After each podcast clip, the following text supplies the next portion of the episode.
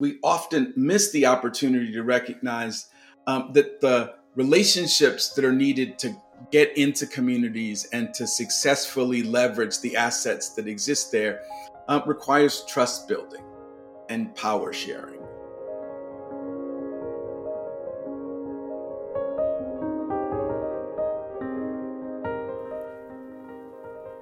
Welcome to Overloaded Understanding Neglect, where we explore the complexity of child neglect, its root causes and challenges that families experience that overload them with stress, and the opportunities that we have to improve our communities, organizations, and systems that build strong families and thriving children. Hey everyone, this is Luke Waldo, your host for this podcast series and the Director of Program Design and Community Engagement for the Institute for Child and Family Wellbeing our partnership between Children's Wisconsin and the University of Wisconsin Milwaukee's Helen Bader School of Social Welfare. Last week, in the first part of this episode, we started our conversation on systems change by identifying and understanding the problems that hinder our ability to reach our aspirations for our children, families, and communities. We discussed problems that derive from our policies, practices, and resource flows that too often focus on interventions with families when it's too late and therefore lead us to treating the symptoms of root causes like trauma and poverty rather than preventing them. We explored the problems of mistrust between our systems, organizations, and the families that they serve. This mistrust is often caused by power imbalance and absence of authentic engagement, which leads to families feeling that their voices and experiences are not valued and ultimately not reflected in how we design our policy, practice, and resource solutions. And lastly, we heard many examples of the challenges underlying our mental models, the beliefs and biases that we hold and that influence our behavior. These mental models drive our relationships, who we invite to the decision making table, and how we develop our policy, practice, and resource priorities. If we are to achieve transformational systems change that reduces family separations for reasons of neglect, we will have to confront our historical mental models and the inequities that they have created. In today's episode, we shift our focus from the problems to the opportunities that we have to effectively change our child welfare system so that we might reduce family separations for reasons of neglect. It's important that we revisit the child welfare system's guiding principles from which systems change opportunities will be explored today. The child welfare system is organized around the following principles ensuring child safety, achieving permanency with a safe and stable family, and promoting well being. Throughout today's episode, we will again frame the opportunities for systems change through the drivers that we discussed in the past episode. We use the drivers defined in a framework developed by FSG and John Kania, Mark Kramer, and Peter Senge called the Water of Systems Change. They are policies, practices, and resource flow, relationships and power dynamics, and mental models. The complexity of systems change is real and therefore demands that we recognize that many of these drivers interact fluidly with one another. As Kania, Kramer, and Senge write, it is important to keep in mind that systems change as a way of making real and equitable progress on critical social and environmental problems requires exceptional attention to the detailed and often mundane work of noticing and acting on much that is implicit and invisible to many, but is very much in the water. I will do my best to point out these mundane details to make them more visible, more approachable, but I ask you to listen carefully for them as our many experts share their experience. To begin our conversation, we are going to turn the systems waterfall upside down, as Dr. Julie Woodbury discussed in last week's episode, and begin with a focus on mental models and how they impact trust, inequities, and the relationships between our systems, staff, and the families that we serve. First, Tim Grove talks about equity and the troubles with our focus on individual efficacy and healing while often ignoring the damaged systems and communities those individuals work and live in. Jennifer Jones follows Tim with a call to shift our focus more towards those community level solutions. And then Bryan Samuels discusses the tension between our system timelines and the ability to create authentic community engagement and trusting relationships. As always, please share your feedback with us in the ratings and comments section wherever you listen to this podcast. Now, on to the episode.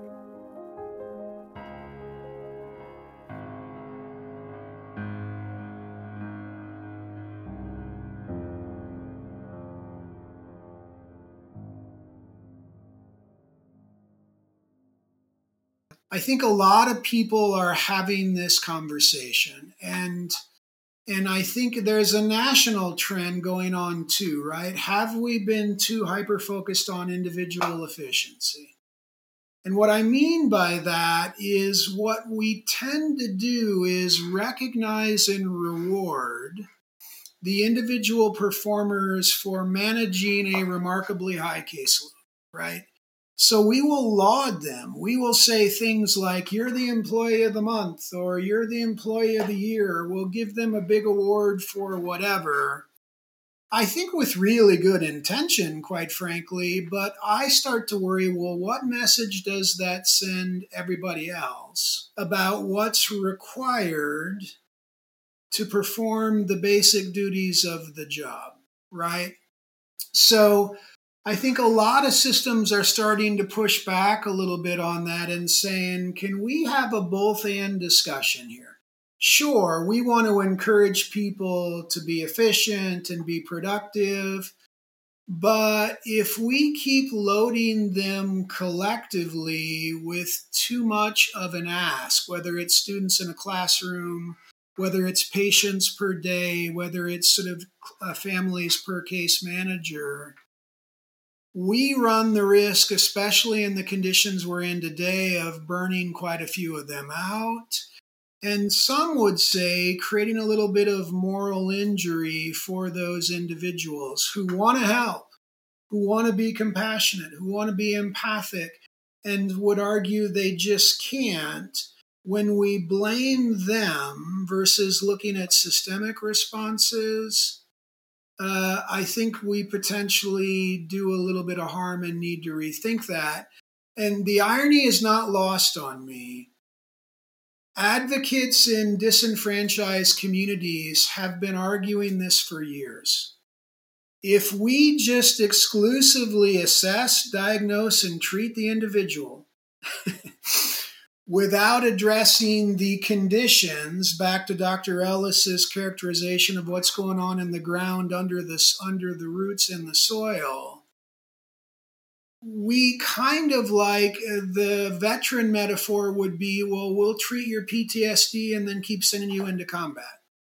And we'll treat your ptsd and keep sending you into combat with the combat never ending right so, if we hear that wisdom from advocates in these communities who have said, you've got to address the systemic stuff, equity has to be a priority. There's a reason at WellPoint why equity became the first word in our mission statement. And some of that reason, there are other reasons for it, is embedded in this conversation it it can be kind of victim blaming to keep saying to somebody heal your trauma if only to send them back out to a community in a world where those systemic processes are still occurring. You know for decades our uh, interventions and policy responses um, have been directed towards this idea of addressing individual behaviors same with resilience, right? We all believe that resilience is internal and, and that uh, we have to make people more resilient. But we're not actually addressing the systemic issues that are contributing to generations of trauma. And so, again, I, I think it's absolutely essential and imperative that if we're going to move um, or make any movement uh, to change these cycles uh, of intergenerational trauma, to impact these inequities that exist, not just in Wisconsin, but we know exist all over the country. That we have to not only address the individual ACEs and adversity, but the conditions and systems in which people live. And that's why we love Dr. Uh, we love Wendy Ellis's work around the pair of ACEs because it really brings that to the forefront. It not only it not only shows and represents what we all experience, a, ma- a, majority of us have experienced adverse childhood experiences, have ACEs, have an ACE score. And it really brings to light the inequities that actually make it even harder for, for people to, to be well and to be healthy um, and to not participate in, in, in risky behaviors. We often have a genuine sense of authenticity when we go to the community, right? That we're going there because we want kind of an unvarnished understanding of what's happening, right? That we want to get unique insights into the specific dynamics that are re- producing higher rates um, of neglect cases, for example. But we often miss the opportunity to recognize um, that the relationships that are needed to get into communities and to successfully leverage the assets that exist there uh, requires trust building and power sharing, right? And so it's often important to think about the process of community as one that begins with building trust. And across time, one then leverages that trust to get the information and the resources necessary to make change happen. Um, so that trust component to the community change is really critical. Uh, and when we're faced with tough timelines, uh, we tend to ignore the trust building as- aspects um, of the work. And in doing so, we diminish the likelihood that we're going to get the kind of engagement necessary to truly make change happen at the community level.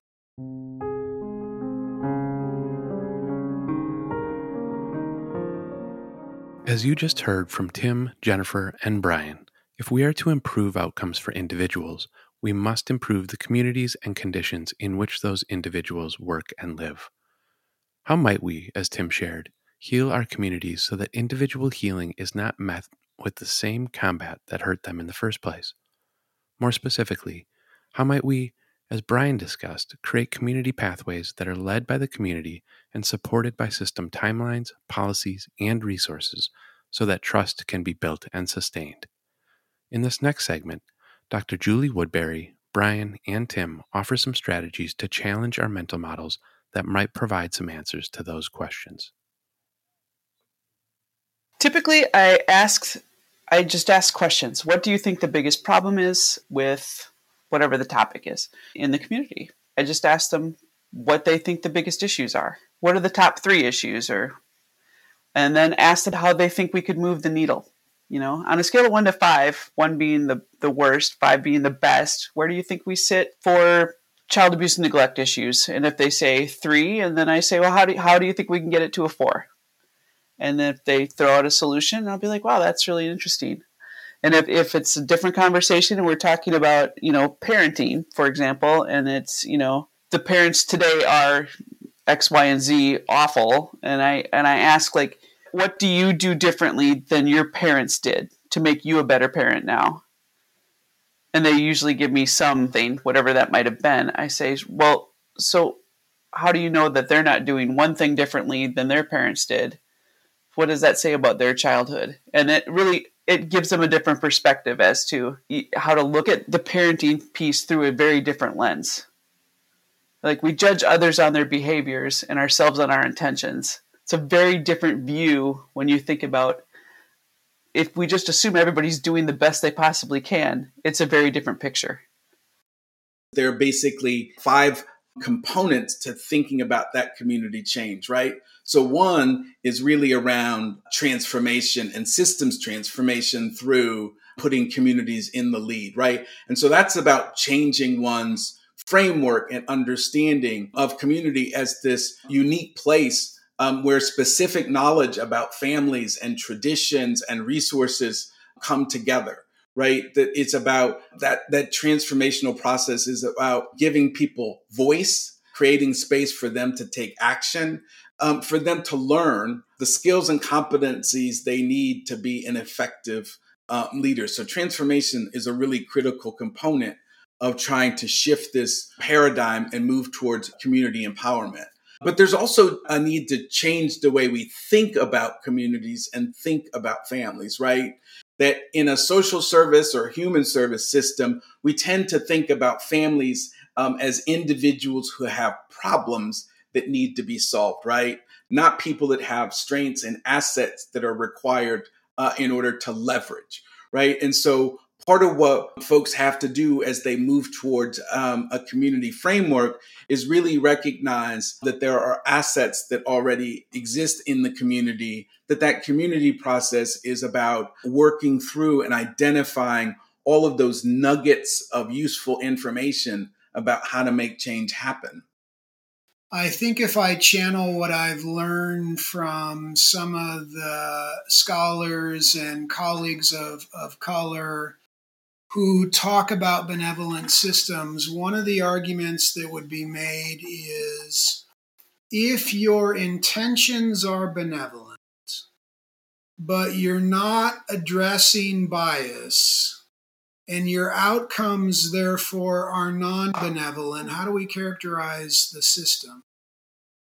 So, I mean, I, I, I, know we're preaching to the choir on this, at least I hope. Uh, bias is a really good place for people to start in the equity journey and start to learn about it and unpack it so you truly can give benevolence when that's your intention. Yeah, and I think uh, there's evidence of some of that happening already. There's certainly evidence of people in the employment support space trying to leverage stress, resilience, adversity, trauma conversations to increase uh, worker retention outcomes, right?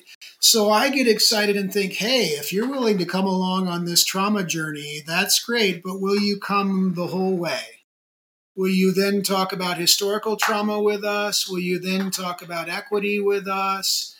Because then I start to think, well, if we can live in a community where most folks are willing to go the distance and sort of fully appreciate not just stress, adversity, resilience, and trauma, but historical intergenerational trauma and the importance of equity, we, we can do some stuff. Um, we can maybe for everybody, not just for a select few, create the community we want people to live in.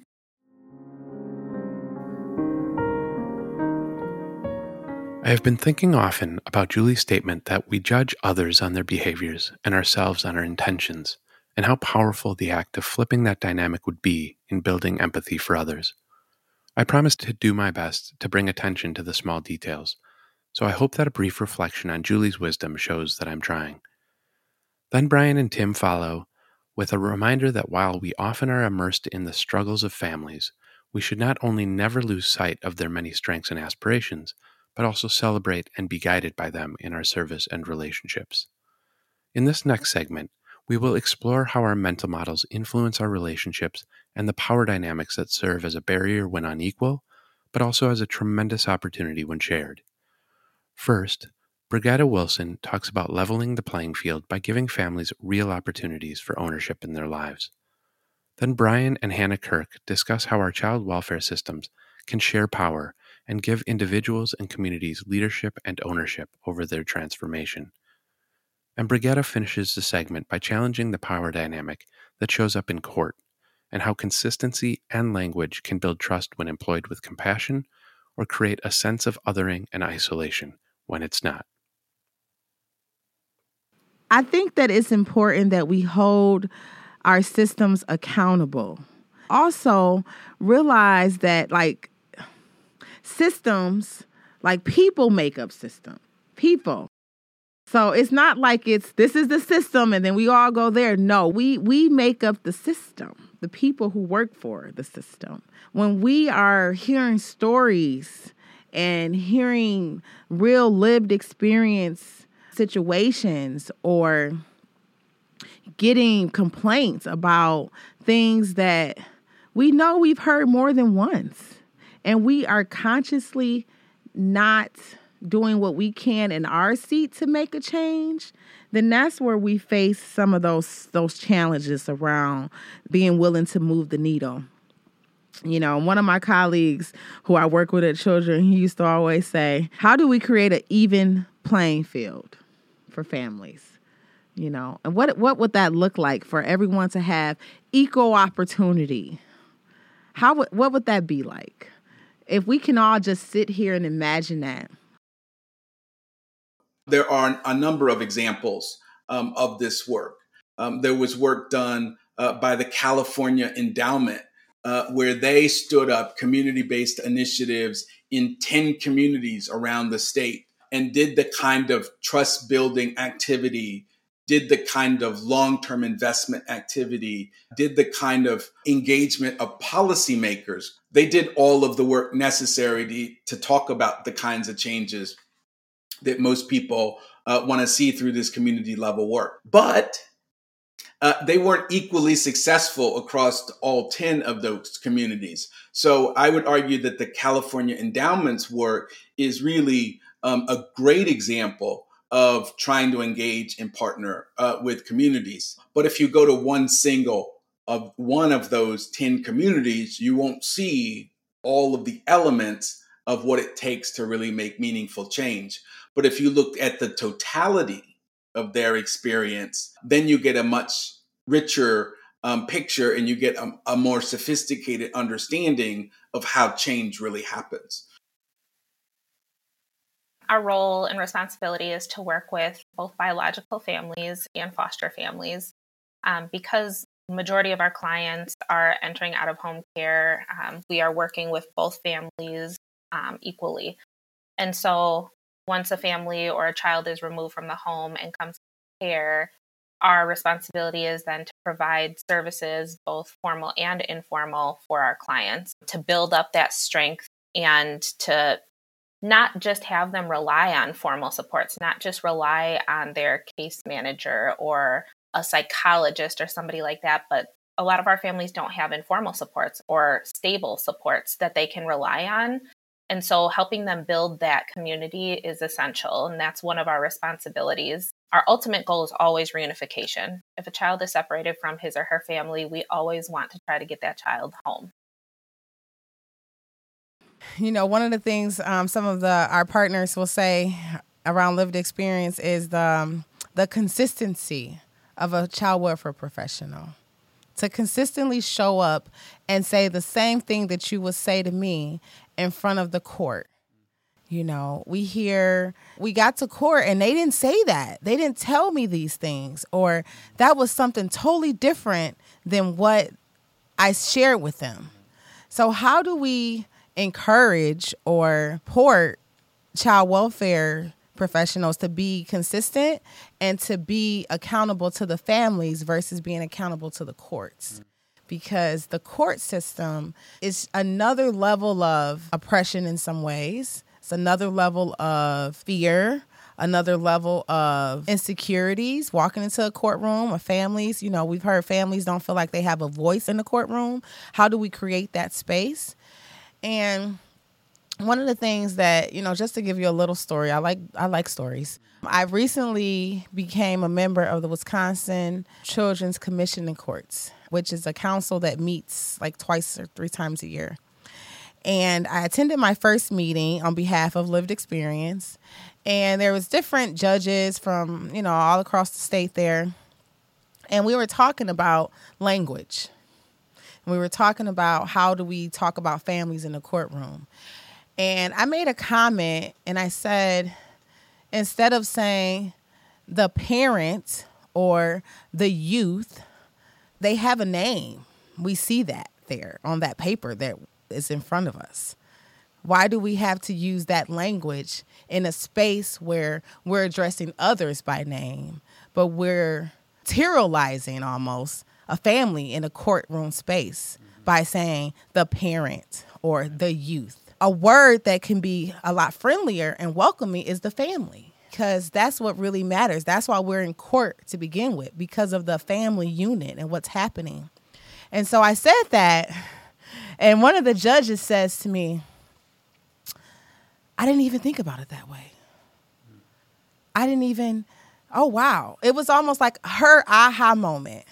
It takes more of these conversations to bring these things to others' perspective so that they can see how they, in their seat that they sit in, can encourage and support families in a way that is more of helping than hurting.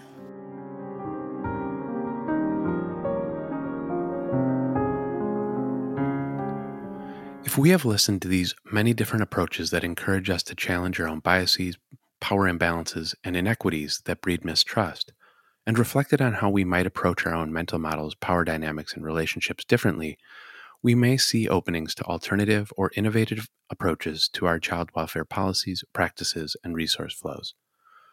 Changing population level outcomes, as Tim, Jennifer, and Bryan mentioned at the beginning of this episode, requires policies, practices, and resources to address the underlying root causes that we've discussed. In this coming segment, we will hear from Bryan, Dr. Slack, Jennifer Jones, and Bregetta as they offer some concrete examples of current policies such as the Family First Prevention Services Act, prevention models such as home visiting and family resource centers, and concrete economic supports for families through our social safety net and home ownership to address the underlying root causes of poverty, systemic oppression, and trauma. As you are listening to them speak, search for those invisible or mundane details that often get hidden behind the policies or funding, but can serve as those connections or belief systems that we've learned are just as important. Thinking through community pathways is really one of the innovations that has emerged out of the Family First Prevention Services Act. This idea um, that that you need multiple pathways towards support, right? The recognition that all families need support um, at different times in life, uh, and you need to be able to provide multiple pathways in order for them to get the help that they need, right? If you reserve help uh, only through one vehicle, uh, you limit the likelihood of meeting the needs of families. So conceptually, Family First has put forward this idea um, that you need to begin to look at multiple ways in which people can get the, the help that they need.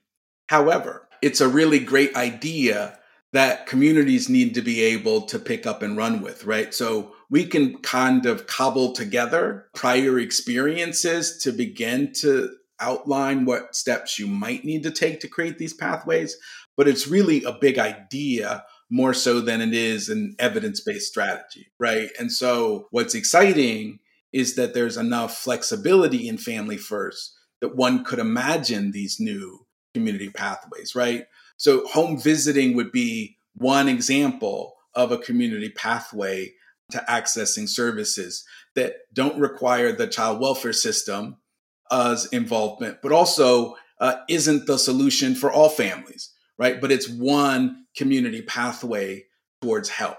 Um, you can imagine a family resource center. Sometimes those family resource centers are connected to schools as another pathway. Family resource centers where families can go during the day to sit together and have a cup of coffee, to talk about the challenges that their kids are facing, to find out about available community resources, having a, a family support program.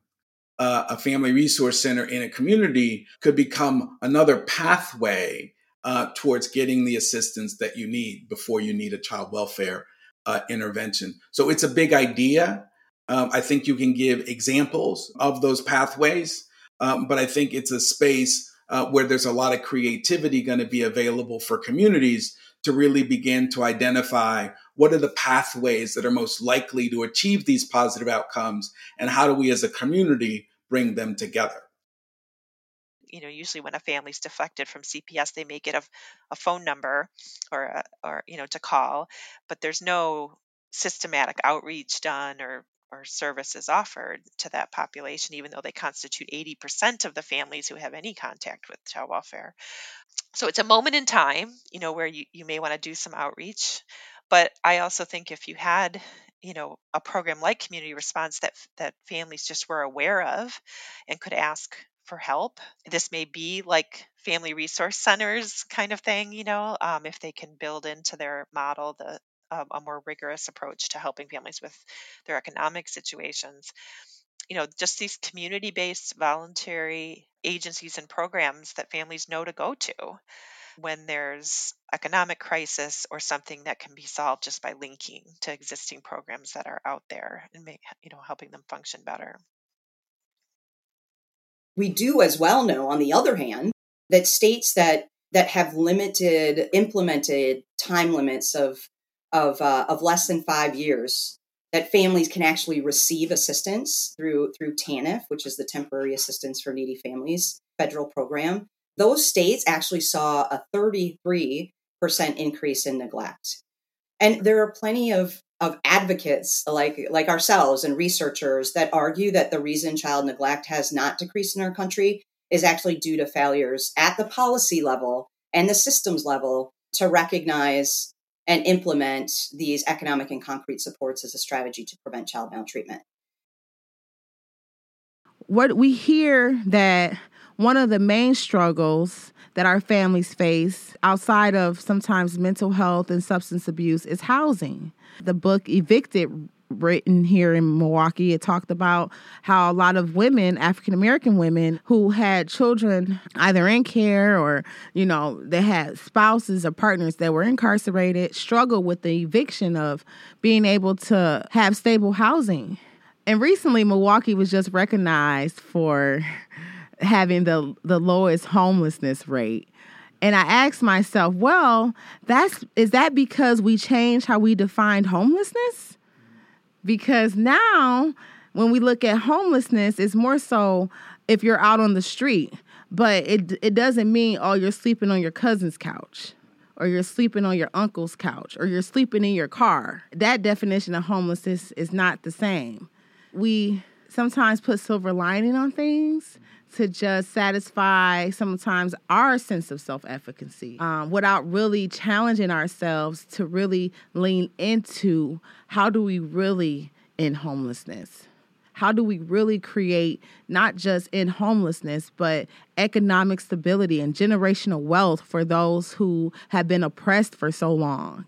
What would it look like if we would have said, okay, if you're currently experiencing homelessness or if you're currently looking for a house, how can we work with those people to put them in a home that they can own? Because then that increases their sense of self efficacy and their desire to want to maintain that home.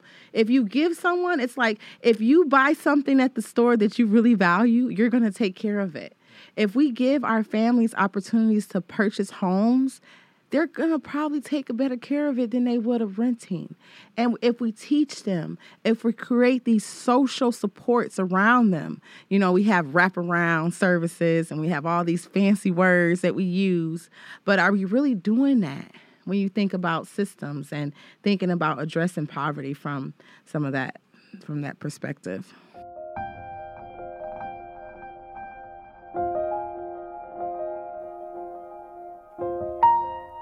In this final segment, we will hear more from Dr. Kristi Slack and Bryan as they talk about the complexity of systems integration and collaboration. While you are listening, ask yourself how might we bring the many systems that can strengthen families together without creating more burden or stress on the families they intend to serve? How might we develop a child and family well being system that seeks to keep families together and strengthen their communities and potential for growth and prosperity? It, this goes in waves. So I was just talking to a colleague about this newest wave of sort of advocating for more systems integration, um, both external to child welfare and including child welfare systems. And she was kind of joking that she's been around long enough that this has come up about five times over the course of her, her career. Um, but it's getting re- renewed attention today with a, a, couple frameworks that are out there um, around system synergy or systems integration or cross systems collaboration. And um, on the one hand, I think that the systems that are supposed to offer and provide and help with economic stability definitely need better coordination. I have uh, reservations about completely integrating a child welfare system with those other systems that comprise our economic safety net, just because our economic safety net also isn't perfect. And there are some, you know, some potential worries or caveats about um, sharing information across those systems with child welfare and what that would do to increase sort of information about families and disproportionately so, as well as potential increased surveillance of families in ways that might heighten their risk of being noticed and reported to child welfare. But I certainly think we could think at least about families who come to the attention of child welfare who are experiencing a moment of crisis and extreme need.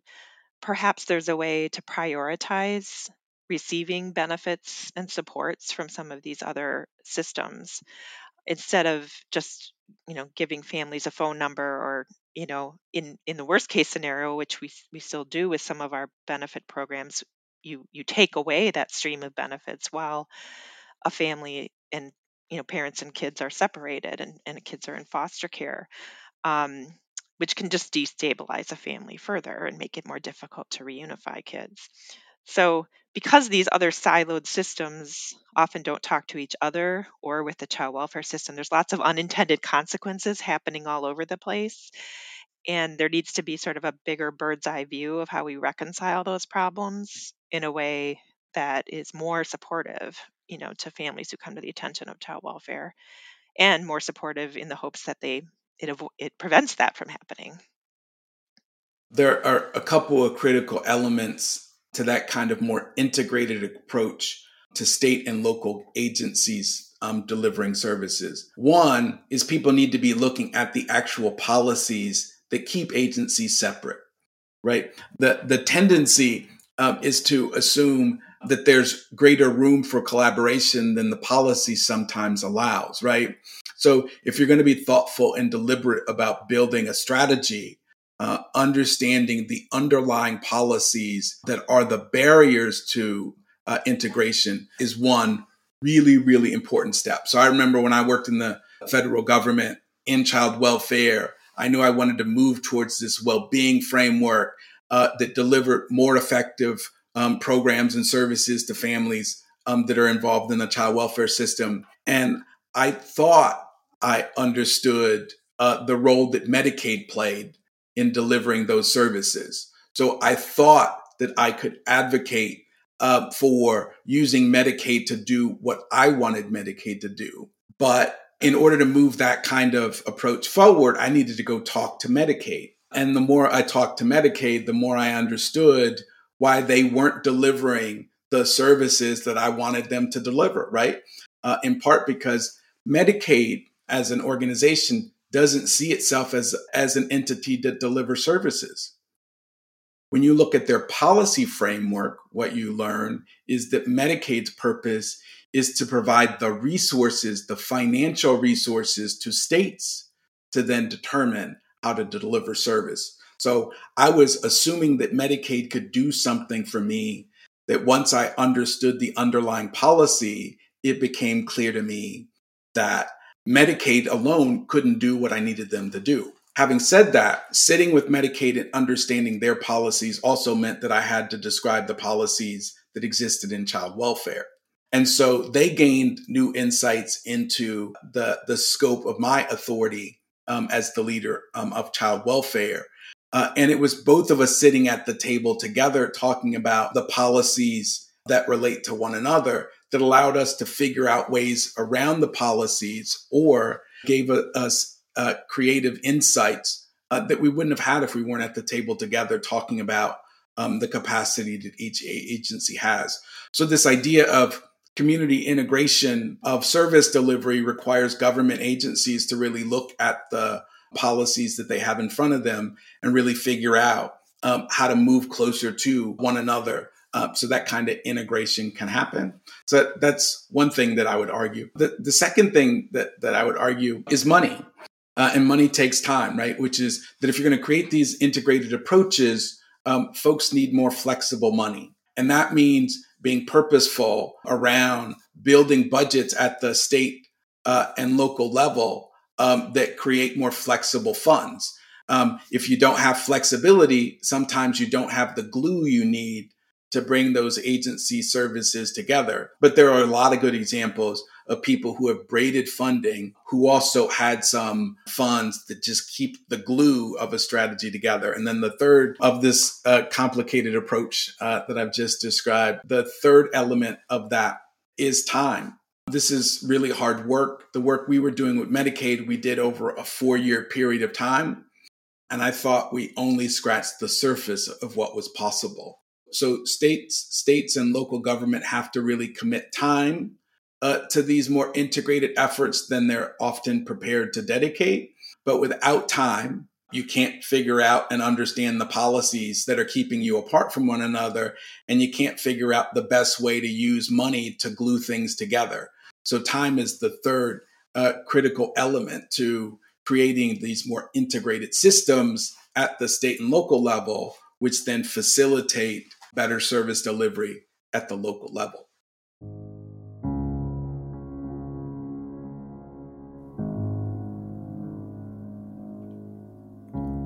Today's episode was intended to provide a framework along with some concrete examples of how we might move our child welfare system towards a child and family well being system. It was not, of course, pretending to have all the answers or solutions. I hope that it has, at the very least, provided an initial framework along with some inspiration as to how each of us has the power to influence systems change through the seemingly small acts of compassion and challenging our own biases. However, it is through those mundane or invisible details where real change begins, especially in a system and society where historical inequities and trauma have deep roots that persist today. How might we challenge those inequities in our policies and practices within our own organizations? How might we share power, leadership, and decision making with those that we serve? And how might we learn from the policies and practices that have allowed families to fall or be separated before we actively supported them? In the final episodes of this series, we will explore those questions further in hopes that we can provide a blueprint towards our goal of reducing family separations for reasons of neglect. But before we go today, as always, I wanted to highlight three key takeaways to reflect on as we move into our next episodes. 1. If we truly confront our biases, if we challenge ourselves to see others for their intentions and aspirations rather than their darkest moments, we set a foundation for personal and even systems change. 2. The child welfare system and those that work in it need support to be able to do what they came to do for families build strong relationships so that they can empower them to be their best selves. That support needs to come from policies and practices that prioritize trust not timelines, as Bregetta, Tim, and Bryan all discussed today. 3.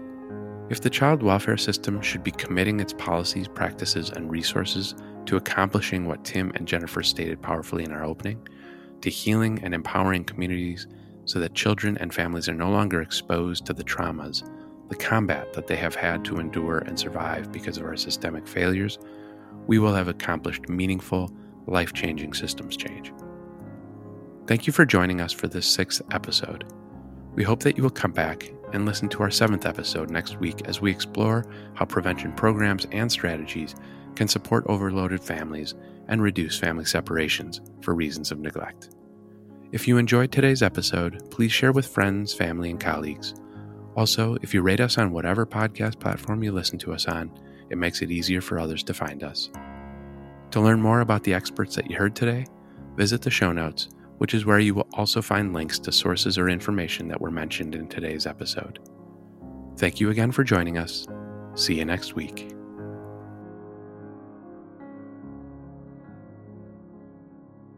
This podcast would not have been possible without the support and talents of Carrie Wade, who is responsible for our technical production and original music composition. I can't express my gratitude enough to Carrie for all she gave to this project. I'm also grateful to Gabe McGahey, our co director here at the Institute for Child and Family Wellbeing, who contributed to the ideas behind this podcast and interviewed some of our experts. Finally, I would like to thank all of our speakers that you have heard today and throughout the podcast for their partnership, their willingness to share their stories and expertise with me and all of you, and their commitment to improving the lives of children and families. I'm Luke Waldo, your host and executive editor. Thanks again for listening, and see you next time.